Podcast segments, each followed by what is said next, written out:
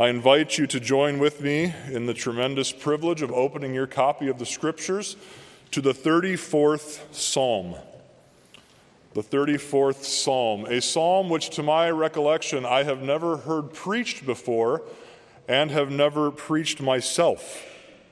And I have enjoyed the study of God's Word and the challenge to my heart to rest and trust in God alone in time of desperate need and affliction, or in times of prosperity. We will be reading the 34th Psalm as we go throughout, but many famous songs are written on the basis of a very real personal experience of the author. Some of you may have a favorite song or even a favorite hymn, and you know the story behind the song. Psalm 34 is one of those songs that definitely has a story, to put it in context. If you look at the top of the psalm, the superscript, where it tells us that this is a psalm of David when he disguised his sanity, when he feigned madness before Abimelech, who drove him away, and he departed. And you may also know that this is, has a sister psalm, the 56th psalm, which David records as being written as he reflected on the treatment by the Philistines when he was captured upon his first entering Gath. So, the story of David, his personal experience, is the basis for the writing of this psalm. I, I, don't want us to look all the way through 1 Samuel 21, but let me just repeat as a story the circumstances in David's life which led to the writing of this psalm. What do we know about David's life after he was anointed as the king elect after Saul? Well, things began well, well enough. He was in the ministry of Saul, he played music for Saul, but eventually Saul started playing this game called Pin the Spear on David. Do you remember that game?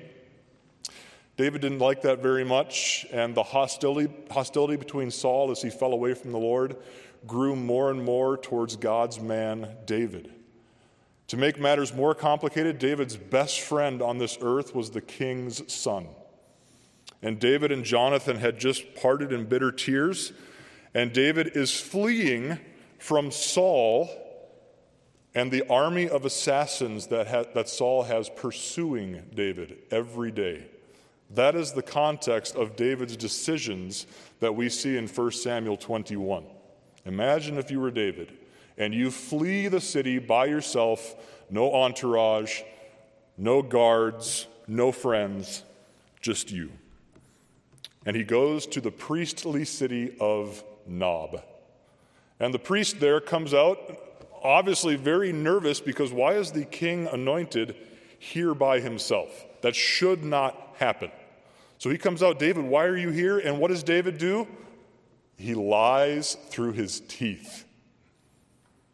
This is a desperate man, and he is taking things into his own accord. He is working for himself. He is becoming sinfully self reliant. And he tells the priest a story, and boy, is it a story.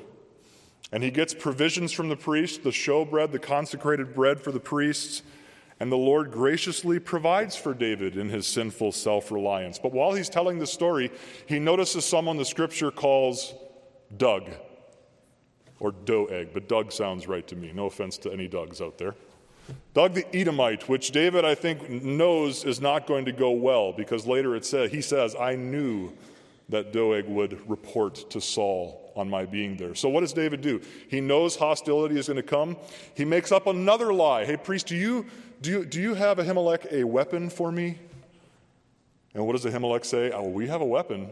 And it's a pretty impressive weapon. In fact, it is the sword of the giant Goliath whom you slayed. Would you like it? And in, I just imagine the manliest voice that David can, says, can say, There is none like it. Give it to me. And he departs Nob. And where does he go? Of all places, where does David go? With the sword of Goliath strapped to his back, he goes into the very city of the champion he just had defeated. What is he thinking? Perhaps the enemy of my enemy is my friend at this moment.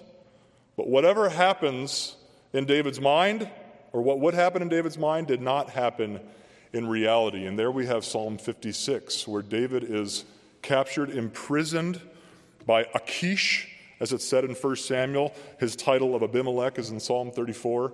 And he is tormented, he is tortured. And David cries out to God for deliverance. So when he has a audience with the king, what does David do? Does he tell the truth?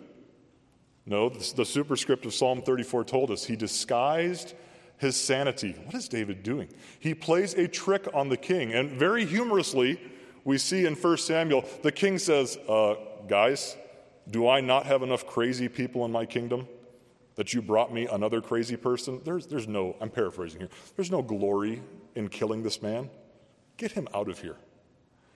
And through sinful self reliance, God is still gracious to David to let him escape. And at some point after that deliverance, he pens Psalm 34. But that's not the end of the story, is it? Psalm 1 Samuel 22 tells us there is a fallout, there is a consequence due to, to David's sinful self reliance. Do you remember what happens? Doeg the Edomite says, Yeah, I saw David. He was at the priestly city of Nob. So Saul calls for Ahimelech, and you know the story 85 priests to Jehovah, to Yahweh, are slaughtered by Saul through Doeg. It's a grim scene. And David acknowledges later when one of the, the one surviving descendant comes and says, I knew that when I saw Doeg, he would, repeat, he would rehearse this to Saul, and I am responsible for this slaughter. Imagine being David at this point in your life. And we, we go on, he's hiding in the caves in the wilderness. He has the dregs of society come to him, and he is just continuously chased after by King Saul and his army of assassins. And Psalm 34 shows us what a desperate man is thinking in this time as he reflects on God's deliverance despite his sinful self reliance, as he reflects on how am I going to live in this desperate time of uncertainty and affliction moving forward? And this psalm is so instructive for us of how we should be living in desperate times of affliction.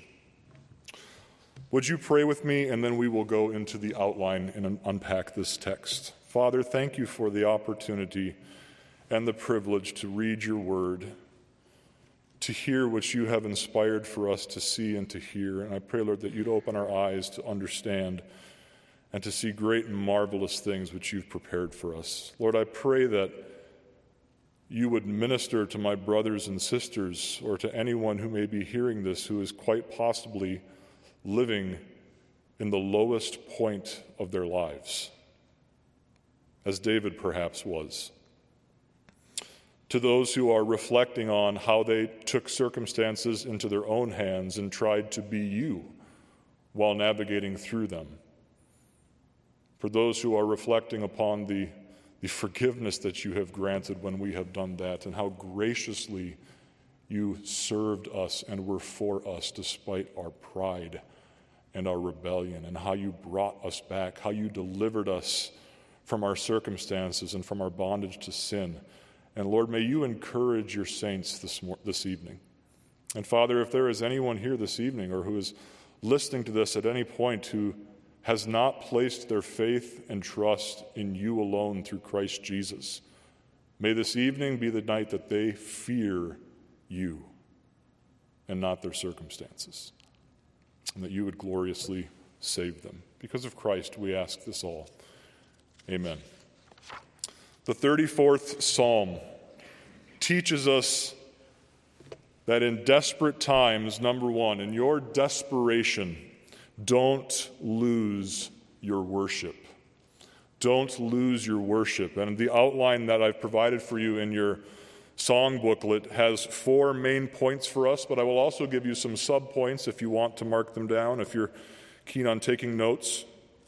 In your desperation, don't lose your worship. Listen to what David says during this desperate time I will bless the Lord at all times. His praise shall continually be in my mouth. My soul will make its boast in the Lord. The humble will hear it and rejoice. Oh, magnify the Lord with me and let us exalt his name together. In your desperation, don't lose your worship. And then, first of all, keep your worship, and forgive me for this, cohortative. And no, I will not spell it for you. Keep your worship cohortative. Now, that's just a shameful use of the Hebrew verb here that David says. He is exhorting himself. This is a cohortative of personal resolve. Though I don't feel like it, I will worship you, Lord. Because worship is easy when life is easy. Worship is easy when our circumstances are good. Worship is easy when we're convinced that God is worthy of worship. But when life is hard, we are really tempted to say, God, if you were good, this wouldn't be happening to me, and you're not worthy of my worship. Isn't this the same argument that Job used to the Lord? Or that God or that Satan used to the Lord regarding Job? Well, of course he loves you, Lord. You've planted a hedge around him. So what does God do? He gives Satan freedom. And what is Job's testimony? The Lord gave, and the Lord has taken away. Blessed be the name of the Lord.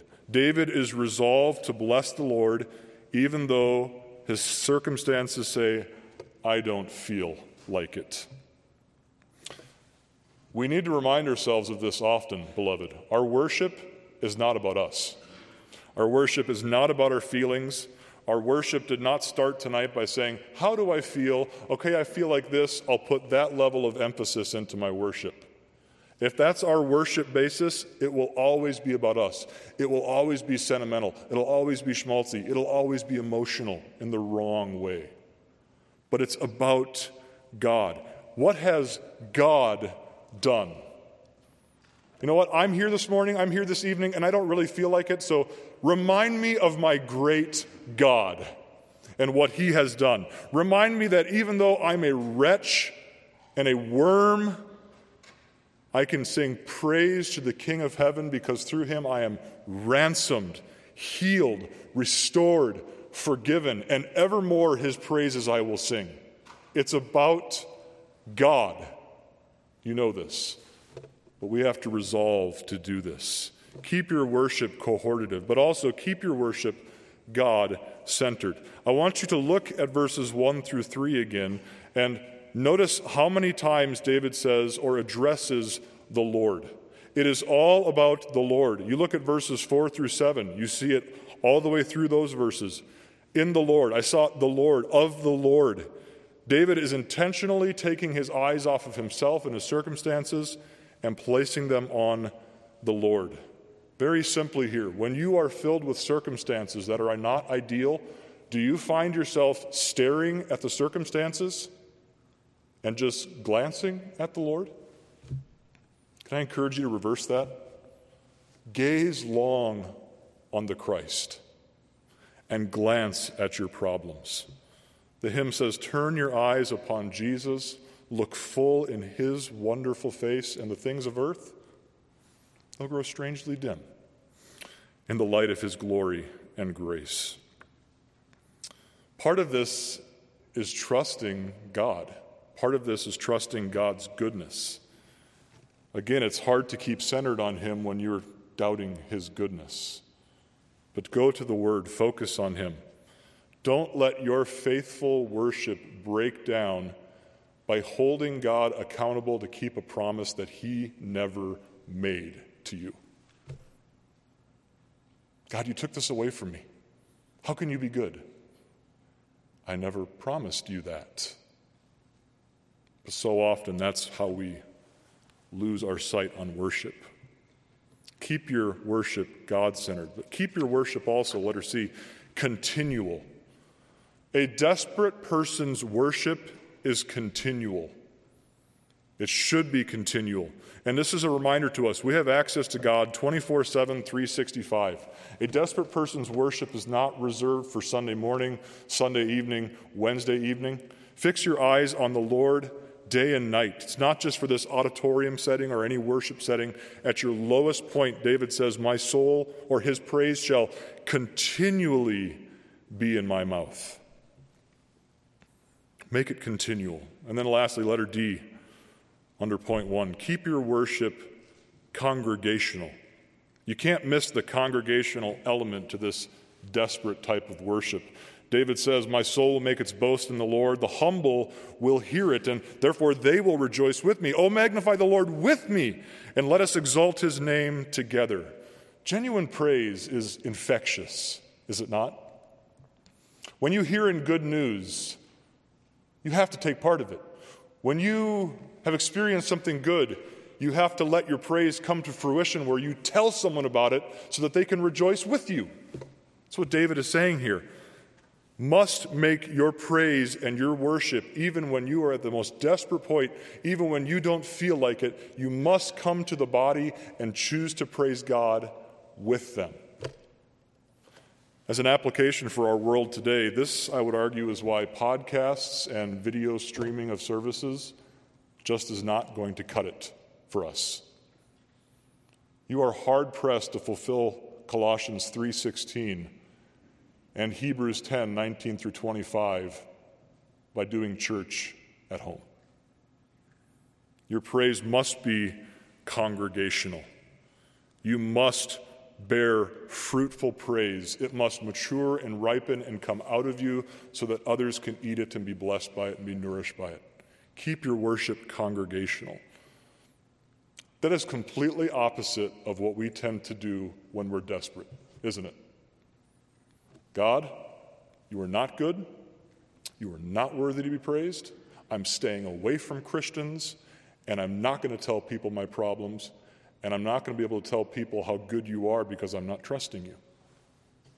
So do the opposite of how you feel. Keep your worship when you are desperate. Secondly, in your desperation, don't lose your witness. Don't lose your witness. Look at verses 4 through 10 with me, just verses 4 through 7.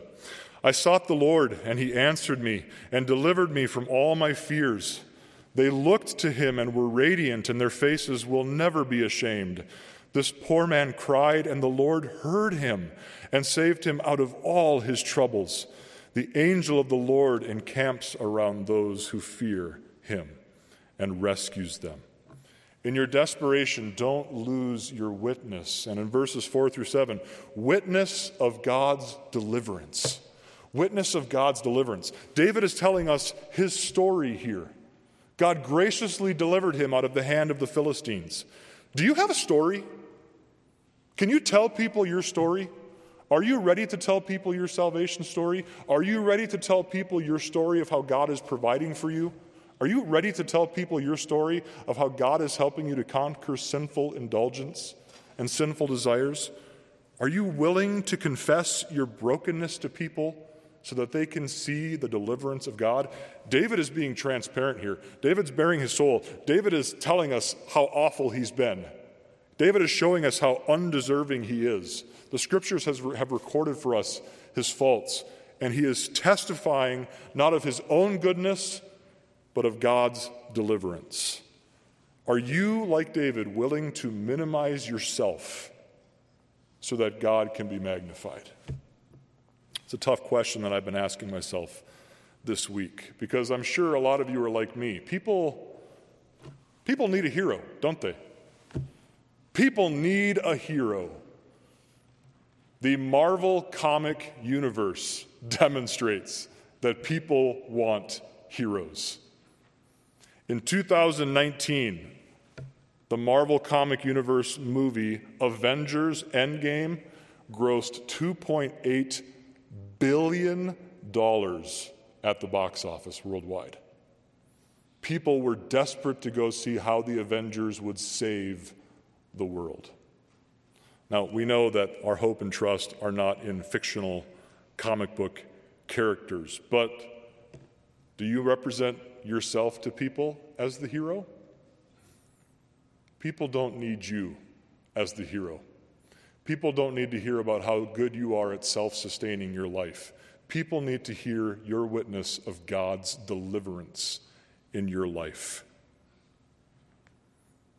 Don't look at how good I am, look at how terrible I am, and yet God's grace to deliver me anyway.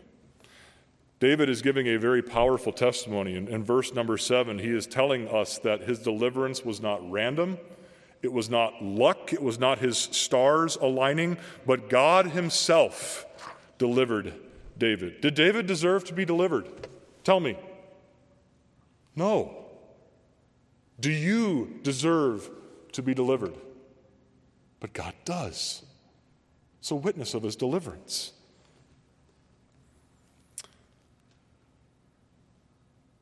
Tell people of your experience of the goodness of God. Do you even have an experience of God's goodness in your life? Do you have testimony of answered prayer? Do you have testimony of deliverance? And, and, I'm not arguing here for faith to be completely based on experience, although the next point I think tells us it's important. Don't just witness of his deliverance, but also witness of his delight. Look at verses 8 through 10. Witness of his delight. David goes on to say, Oh, taste and see what I know. Taste and see that the Lord is good. And how blessed is the man who takes refuge in him. Oh, fear the Lord, you his saints. For to those who fear him there is no want. The young lions do lack and suffer hunger, but they who seek the Lord shall not be in want of any good thing. Any atheist worth his salt can argue with a Christian regarding the facts or their interpretation of the objective facts and the truth. But how can they argue about the testimony of a life who has been transformed? How can they argue against a person's true joy in the most despicable circumstances possible? People should look at us and say, You shouldn't be serving that God. If your God was good, he wouldn't let this happen to you. But you are joyful. So, what is this? What are you, what are you experiencing that I haven't? Witness of his delight. And you can argue with a person until you and they are blue in the face, but until they place their faith and trust and taste and see that the Lord is good, they will not find a refuge in this world during times of affliction. So, witness of God's deliverance and witness of God's delight. And while you're witnessing, Show joy. Make sure your life matches this testimony. Verse 10 The young lions do lack and suffer hunger, even the kings of the beasts. Even they will lack and suffer hunger at times. Everybody wants to be the king of the beast, and even if they're struggling, I'll get my way out of it. I'll find my next meal But You must humble yourself and let God feed you. People may never believe, but that's not our responsibility. You lift up Jesus, you lift up Christ, and God will draw people to himself, where they will taste and see the goodness of him. Witness of his delight, witness of your deliverance. Thirdly, verses 11 through 14 in your desperation, don't lose your worship, don't lose your witness, and don't lose your fear. In your desperation, don't lose your fear. David switches gears in a sense here from a song to an exhortation to a message. He becomes the teacher. Verse 11 Come, you children, listen to me, and I will teach you the fear of the Lord. In your desperation, don't lose your fear. And this is the wisdom of fear. Now, okay, what is, what is David getting at here? Fear is not the issue. Everybody fears. Everyone is afraid at times. But David reminds us it's not about whether you will fear, it's about whom you will fear or what you will fear. Fear the Lord. Over in Psalm 56, the sister psalm to this passage. You can turn there if you like. David confessed his improper fear at the time of his desperation. He confessed why he did what he did. It was because he had improper fear. There was no wisdom in this fear, it was foolish. And he says for us in chapter in Psalm 56 in verses 3 and 4, when I am afraid, I will put my trust in you, Yahweh. In God, whose word I praise, in God I will put my trust. I shall not be afraid. What can mere man do to me? David got there, but David didn't start there. The wisdom of fear. I will fear God, and I will choose not to fear my circumstances. Because if you fear your circumstances, you will not fear God. You will choose to become God, and you will take matters into your own hands like David did.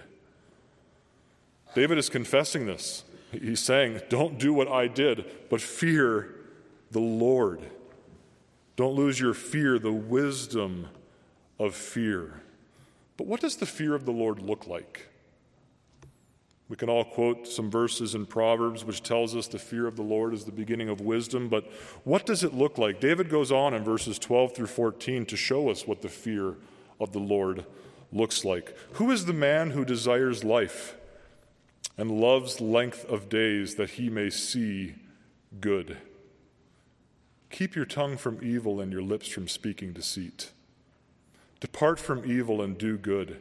Seek peace and pursue it. I'm calling this the wisdom of fidelity, the wisdom of fear and the wisdom of fidelity.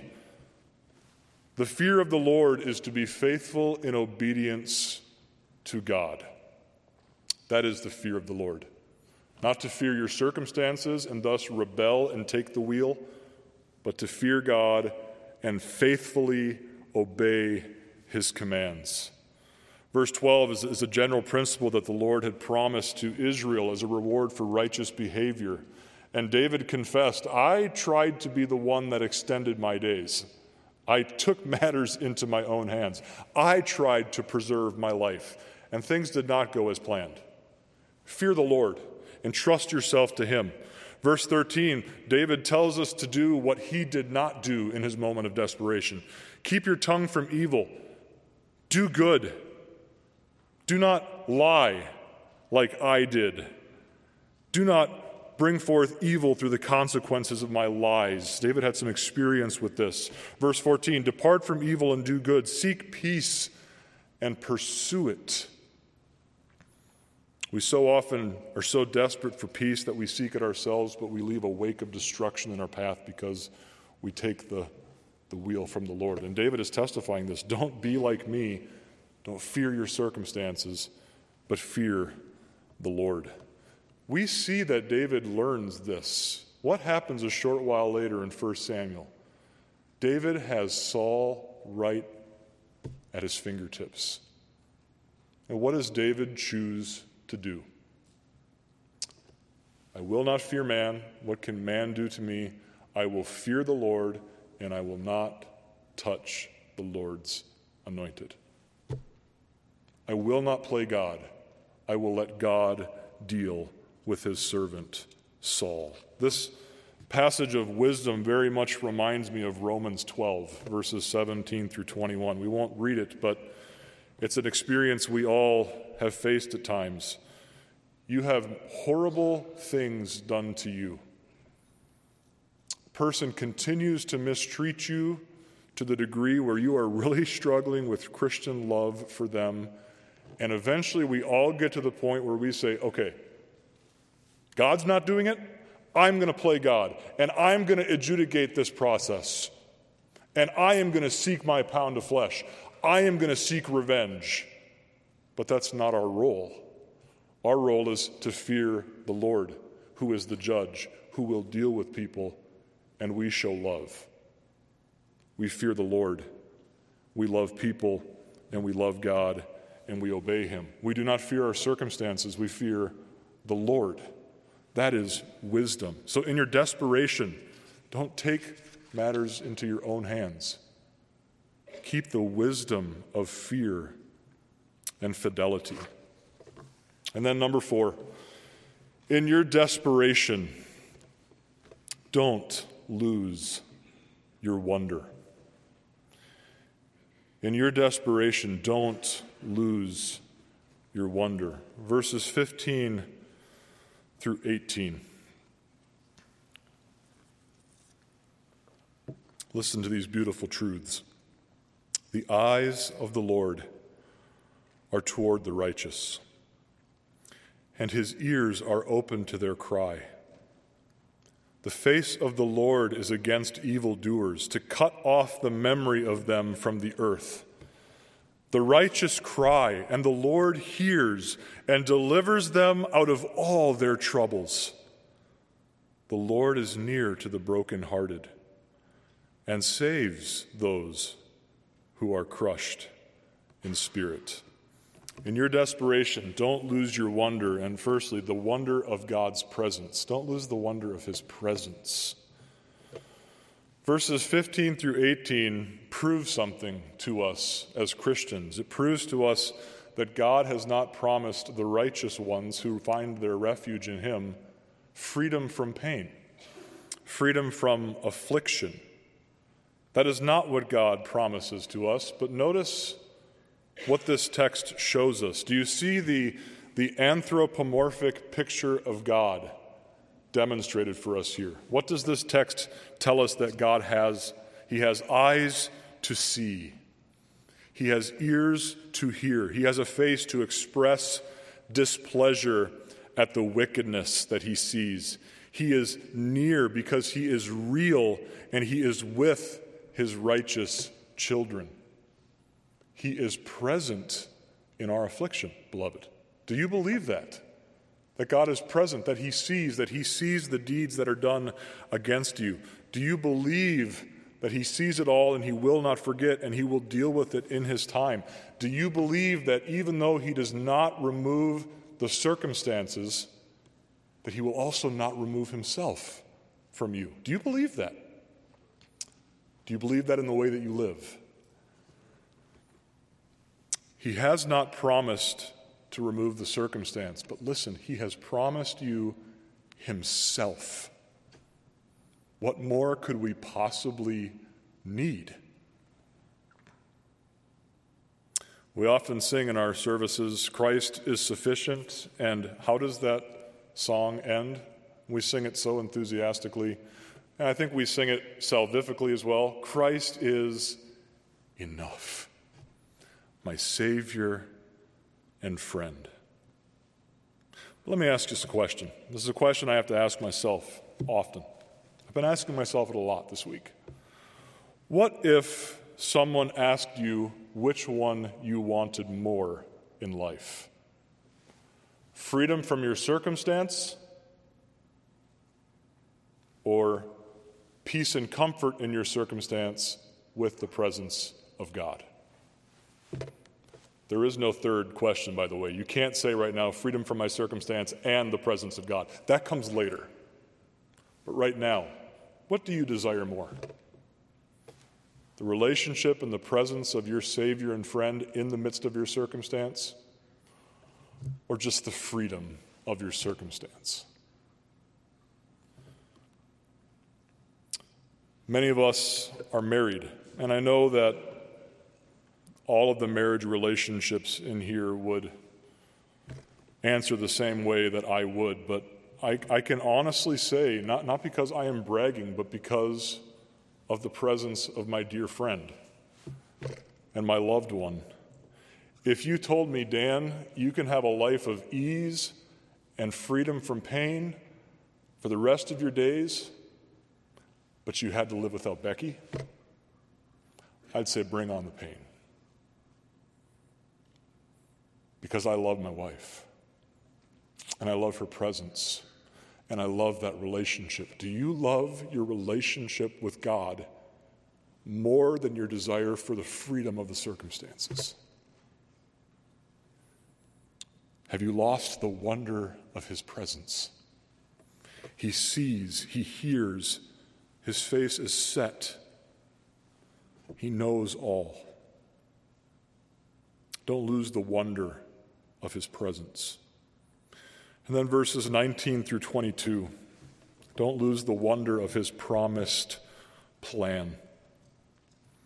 Don't lose the wonder of his promised plan. Many, David says, many are the afflictions of the righteous, but the Lord delivers him out of them all.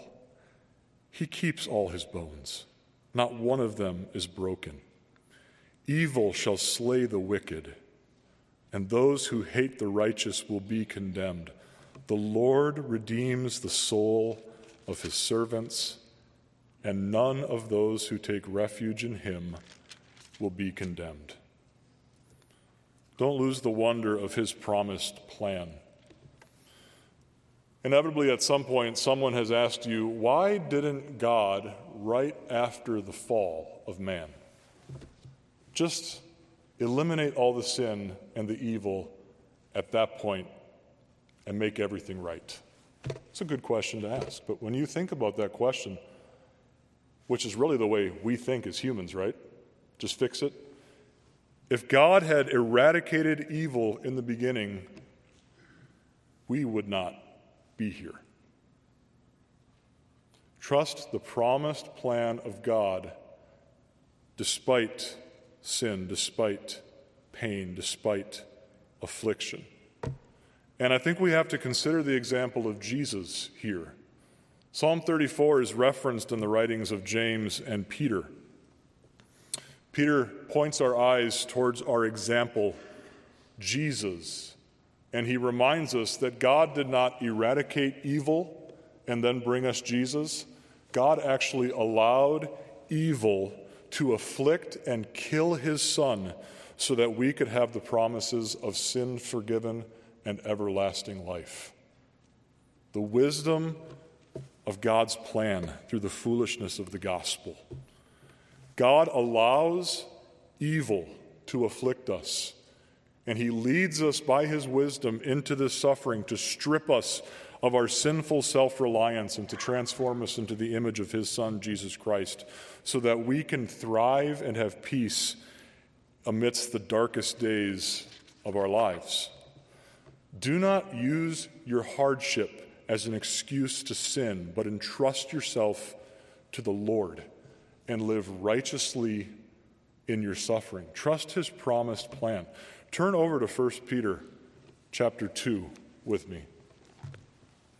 I've been referencing this, but let's take the time to read this passage. 1 Peter 2.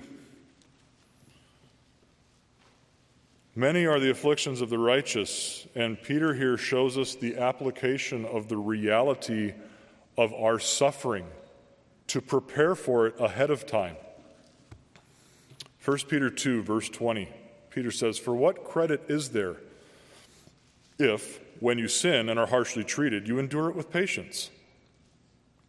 But if, when you do what is right and suffer for it, you patiently endure it, this finds favor with God. For you have been called for this purpose, since Christ also suffered for you, leaving you an example for you to follow in his steps who committed no sin, nor was any deceit found in his mouth. And while being reviled, he did not revile in return. While suffering, he uttered no threats, but kept entrusting himself to him who judges righteously. And he himself bore our sins in his body on the cross, so that we might die to sin and live to righteousness. For by his wounds you were healed. For you were continually straying like sheep but now you have returned to the shepherd and guardian of your souls. David had not seen Christ like we have, so I am giving us some New Testament application to this Old Testament psalm. But David is saying here, we must trust the Lord to deliver. We must trust the Lord to not condemn the righteous. We must trust the Lord to keep his servants. And part of the way we exercise that trust is by living the example of his son, Jesus Christ, who was afflicted to the point of death on the cross, which last time I checked, none of us have been afflicted by. And should he allow that evil to continue, should he allow that evil to not lift from your life, he promises to be with you. And should he allow that evil to end your physical life, you will open your eyes and be with him. This is the promised plan. And that is a resounding truth. That is a full truth. That is a final truth. It will not barely come to pass. It will come to pass. You look through again, you scan this psalm, you will notice a lot of superlative words. Words like all, none, never, no. Look at verse 1 I will bless the Lord at all times. Verse 4, He delivered me from all my fears. Verse 5, their faces will never be ashamed. You believe that you can be joyful and happy when your God allows you to go through that? Absolutely. I can be radiant, just as a mom whose son or daughter has come back from college, as many of you mothers were this morning. You were radiant. I can be unashamed my God. Verse 6, who saved him out of all his troubles. Verse 9, for to those who fear him there is no want. Verse 10, those who seek the Lord shall not be in want of any good thing. Verse 17, the Lord delivers the righteous out of all their troubles. Verse 19, he delivers the righteous out of all their afflictions. Verse 22, none of those who take refuge in him will be condemned. Delivered from all fears, all troubles, all afflictions. Does God always deliver the righteous? I skipped a verse, verse 20. Actually, look back at verse 19. Many are the afflictions of the righteous, but the Lord delivers him out of them all. He keeps all his bones, not one of them is broken. Verse 20 reminds us of someone, doesn't it? In the Gospel of John, John uses verse 20 of the 34th Psalm to express the fulfillment of this verse. You, you remember the scene, the three crosses, so that they wouldn't be hanging there during the, the holy day, the Sabbath. They would crush the legs of the crucified, and they come up to the, the thief on the left, they crush his legs. They go to the thief on the right, they crush his legs. But Christ has already expired and his bones are not crushed. And John says he keeps all of his bones, and this was the fulfillment of this verse. But is that all that this verse meant in, in David's writing? Is that really just what David was writing for so that it could be fulfilled in Christ one day? I, I've been thinking a lot about verse 20 as we conclude here. The, the word bones have all sorts of context and stories in the scripture, but I think there's no more famous mention of bones in the Bible but Joseph's. Do you remember what Joseph said at the end of his life in Genesis 50 24 and 25 when he was about to die? He says, I'm about to die, but God will surely take care of you and bring you up from this land to the land which he promised. Then Joseph made the sons of Israel swear, saying, God will surely take care of you, and you shall carry my bones up from here. What? Why are your bones so important, Joseph? Well, they took him seriously. Exodus 13 19. Moses fulfills this exhortation. He takes the bones of Joseph with them into the wilderness on the way to the promised land. And it's not just in Genesis and Exodus that this account happens. At the end of the book of Joshua, chapter 24, verse 32, it's mentioned again that as for the bones of Joseph, which the people of Israel brought up from Egypt, they buried them at Shechem in the piece of the land that Jacob bought. And then in the book of Hebrews, the New Testament book of Hebrews, it says this By faith, Joseph, at the end of his life, made mention of the exodus of the Israelites and gave directions concerning his bones. How is keeping Joseph's bones an act of faith? I've been thinking about this this week. You know, we just went through in our ABF Ezekiel, and you could probably include Ezekiel 37 here this picture of a valley of dead people, but their bones are intact.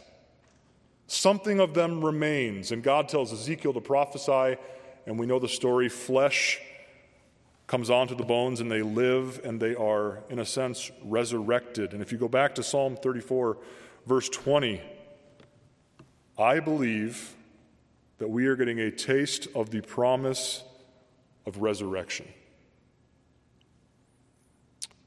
God keeps you, God controls your circumstances, God knows exactly where you are, and God will restore you to everlasting life. There will be a resurrection. But to be a resurrection, there may indeed be a death. So, even if evil overwhelms you, remember the promise is that you would not be unafflicted. The promise was not that you would not die. The promise was not that you would not suffer in the flesh. But the promise is that God will keep all of your bones. And God will not forget you. God will bring you, in a sense, just as Joseph longed for, to the promised land in the presence of himself. That was the message of John. Not just that Jesus would die, but that Jesus would rise again. So, back to the question I asked Does God always deliver the righteous? The answer is a resounding yes.